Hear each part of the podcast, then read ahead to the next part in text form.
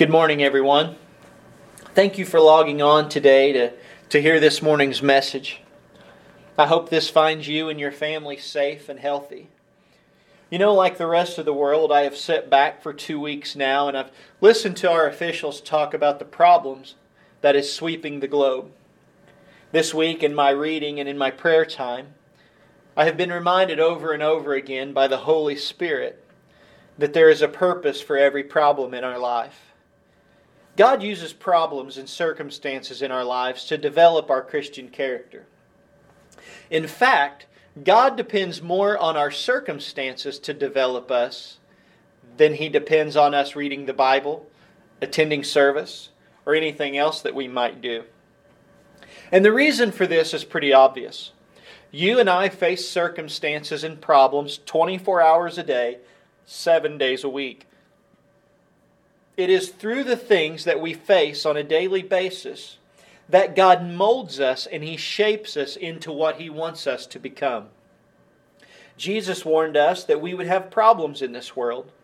In John chapter 16, verse 33, Jesus tells us, In this world you will have trouble, but take heart, I have overcome the world. See, no one is immune to pain or isolated from suffering.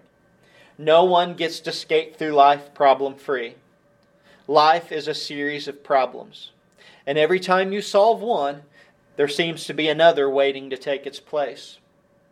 But not all problems are big, but all are significant in God's growth process for you and me. In the book of Peter, we're reminded that problems are normal occurrences in life. 1 Peter chapter 4, verse 12 says, Dear friends, don't be bewildered or surprised when you go through trials, like this is some strange or unusual thing that is happening to you. And the Bible also tells us in Psalm 34, verse 18, that the Lord is close to the brokenhearted, and he saves those who are crushed in spirit. See, God uses problems and God uses trials and circumstances in our life to draw us close to Him. Most of us can agree that our deepest, most heartfelt prayers to God, or our deepest, most intimate times of worship and closeness to the Lord, has come out of the most broken times in our life. You and I learn things about God through suffering that we cannot learn any other way. Throughout the Bible, we see times that God could have stepped in and changed the situation or the circumstances, but He didn't. God could have stepped in and stopped Joseph's brothers from selling him as a slave. Or God could have stepped in and kept Daniel from being thrown into the lion's den. God could have kept Paul from being shipwrecked three different times. And God could have kept Shadrach, Meshach, and Abednego from being thrown into a fiery furnace. But he didn't.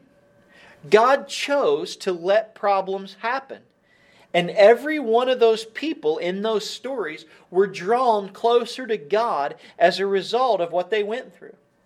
See, problems have a way of forcing us to look at God and depend on Him instead of ourselves.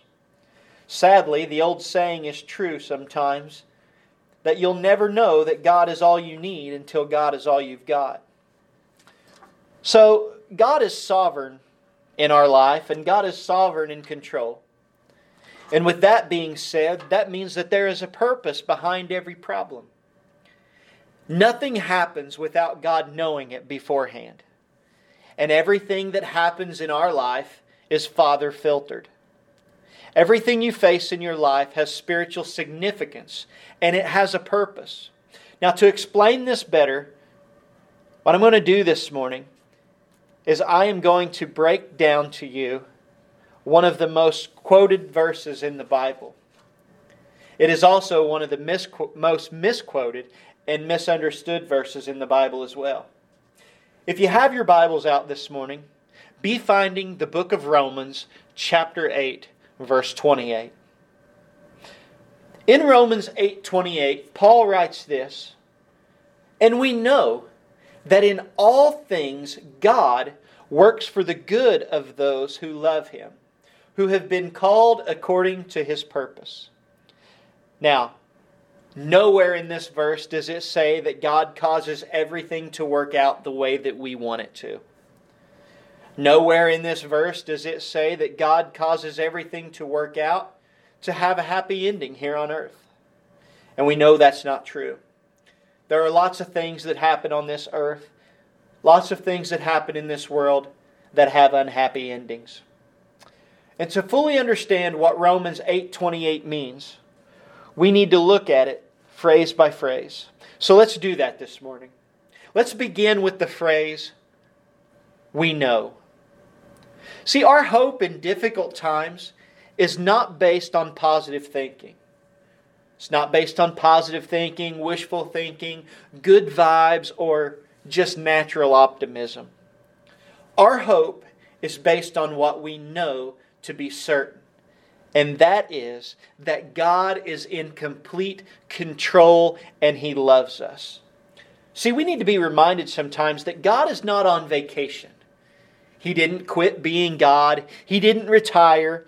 See, God is still on the throne, God is still in charge, and He is still loving us today as much as He did yesterday. The Bible tells us that God is the same yesterday, today, and forever. He never changes. He is sovereign God. He is always in control, and He is always call, causing and calling the shots. And hopefully, you know that this morning. Hopefully, you know that God is in control. I want you to be certain of that because we are living in what seems to be uncertain times.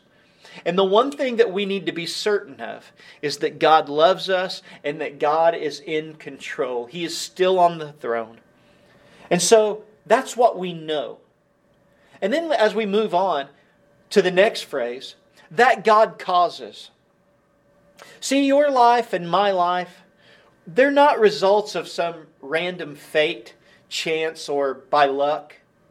See, there is a master plan and behind every master plan is a master planner. The homes that each one of us live in are a product of an architect's design. He lays out the design plan, and from that point, builders can begin construction. Now, at any time during the building process, if the builder has a question, he consults the architect. Because the architect knows every inch of that design. He thought it through.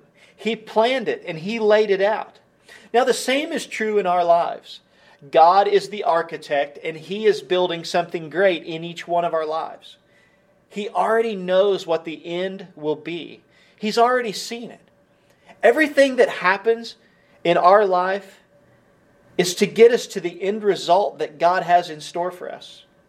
Everything in our life is because of God, and He is the grand designer behind everything. Okay, so we know that God causes. Let's talk about this next word everything. God's plan for your life and my life involves all, A L L, that happens to us. All, everything, including our mistakes, our sins, our hurts, illnesses, debt, divorce, disasters, and yes, even the death of a loved one. God can bring good out of the worst of things. And to see this, we have to look no further than the cross of Calvary. See, God took the worst punishment known to man, death on a cross, and He made it a symbol of our freedom and our salvation through His Son, Jesus Christ. So God takes the good and He takes the bad, and He can make something great out of them. And so we know that everything, that God causes everything, next phrase, to work together. Not separately or independently. All the events in your life, the good and the bad, work together in God's plan. The things that we go through in life are working together to make us like Christ. See, to bake a cake, you need flour, eggs, sugar, salt, and oil. And by themselves, the ingredients to bake a cake are not that great. No one is standing in line to lick the spoon after it's stirred flour or oil or salt by itself. But when you mix all of those ingredients together and they are blended and working together, what you have is this great tasting cake mix. See, God does the same thing with our life. He takes all the things that aren't that pleasant by themselves and He blends them together with the other happenings in our life. And He blends them and He mixes them all together, and the finished product is something good. And so, for this reason, we know that God causes everything to work together. Now, let's talk about the good. Because moving forward, as we break this next phrase down, for the good, we need to understand that not everything in life is good. Actually, because we live in a fallen, sinful world, much of what happens here on this earth is evil and bad and full of sin. But God specializes in bringing good out of the bad. In the official family tree of Jesus, four women are listed Tamar, Rahab, Ruth, and Bathsheba. Now, Tamar seduced her father in law to get pregnant. Rahab was a prostitute. Ruth was a lawbreaker. She was not a Jewish woman, but she married a Jewish man, and she broke the law in doing so. And Bathsheba committed adultery with David, and that adultery led to the death of her husband Uriah. Now, these were not exactly great reputations that these women carried, but God brought good out of the bad. And Jesus came through their lineage. See, God's purpose for us is greater than our problems. His purpose is greater than our pain. His purpose is greater than our reputation. And he, His purpose is greater than even our sins. See, God works good out of bad every day. That's what He does. For we know, for we know that in all things God works the good out of every bad situation. Now we're almost finished this morning. I just got two more phrases that I want to share with you. This next one who love God and are called. See this promise that's in the Bible that God is working everything out for the good. See, this promise is only for God's children. This is a promise that is set aside specifically for those who love Him and call Him Father. This promise of God working things together for the good does not apply to those who choose to live in opposition of God. For those who ignore God and desire to have their own way and do things on their own. They choose to follow the desires of their flesh and they choose to live a sinful life. Well, they will have to reap what those actions sow. But for those of us in Christ who call Him Lord, who recognize Him as the architect of our lives, working things together to build something great in us, this is our promise. This is our promise that He's working all these things out. And the promise that is there is that there is a purpose for every problem. And the last phrase that I want to share with you this morning is this according to his purpose. We talk about a purpose for the problem. Well, what is that purpose? The purpose behind all what is the purpose behind all of our problems and all of our pain?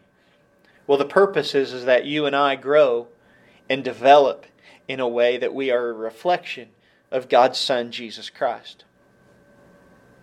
And everything that God allows into our life is for that reason, so that we grow into the image of Jesus. See, everything comes back to God building Christ like character in our life. Now, the building of Christian character in our life, well, that's a slow process. Whenever we try to avoid or escape difficultness in life, we short circuit the process. We delay our growth. And when you and I fully understand what is happening to us and what God is doing in us through the hardships in our lives, Well, our prayers begin to change. See, no longer do we pray prayers that say, Lord, help us feel better through this, or Lord, give us comfort. But instead, our prayers toward, toward God turn, and we begin to pray things like, Lord, conform us. Use this trial, use this hardship, use this difficultness to make us more Christ like. See, that's His plan. See, God loves us so much. He loves us so much that, that He is constantly working in us to mold us into the image of His Son Jesus. Now, God loves you just the way you are, but He also loves you too much to leave you that way. And so His whole plan and His whole purpose in your life is to get you to a place where you are a reflection of His Son. And so, for every problem in our life, our prayer should be Lord, conform us. Use this problem, use this hardship to make us more Christ like. You know, as I close this message out this morning, I want to let each one of you know that I'm praying for you. And I'm praying for your families. I'm praying for our church during this time. And as we are practicing social distancing, you and I are being tested and tried in ways that we have never been before. You may be at home feeling like your patience is running thin, and some of us are ticking time bombs waiting to go off on our loved ones. My advice to you during this time is to be kind, show love, as well as extend grace to others. Remember that through this time, God is doing something in each one of us. Romans chapter 8, verse 28. And we know that in all things God works for the good of those who love him, who have been called according to his purpose. Let us pray. Dear Heavenly Father, I thank you for an opportunity again to, to speak to our church family. And Father, I ask that as they are at home or quarantined or wherever they may be, Lord, Father, I pray that you touch them today.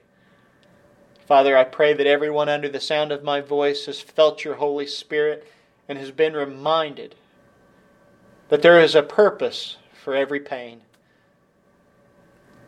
There is a reason for the struggle. And Lord, we ask that through this time of trial and hardship and, and uh, testing, that Father, you show us what it is that we need to see. Lord, that you conform us into the image of your Son. Help us every day to be more Christ like, Lord. Let us show love. Let us show grace. Let us give mercy to those we are around. And Father, we ask if there's anyone today under the sound of my voice that does not know Jesus Christ as their Lord and Savior, Father, I ask today that they pray the simple prayer and Lord, come live in their heart. Let them confess you as Jesus. Let them confess you as Lord and Savior of their life.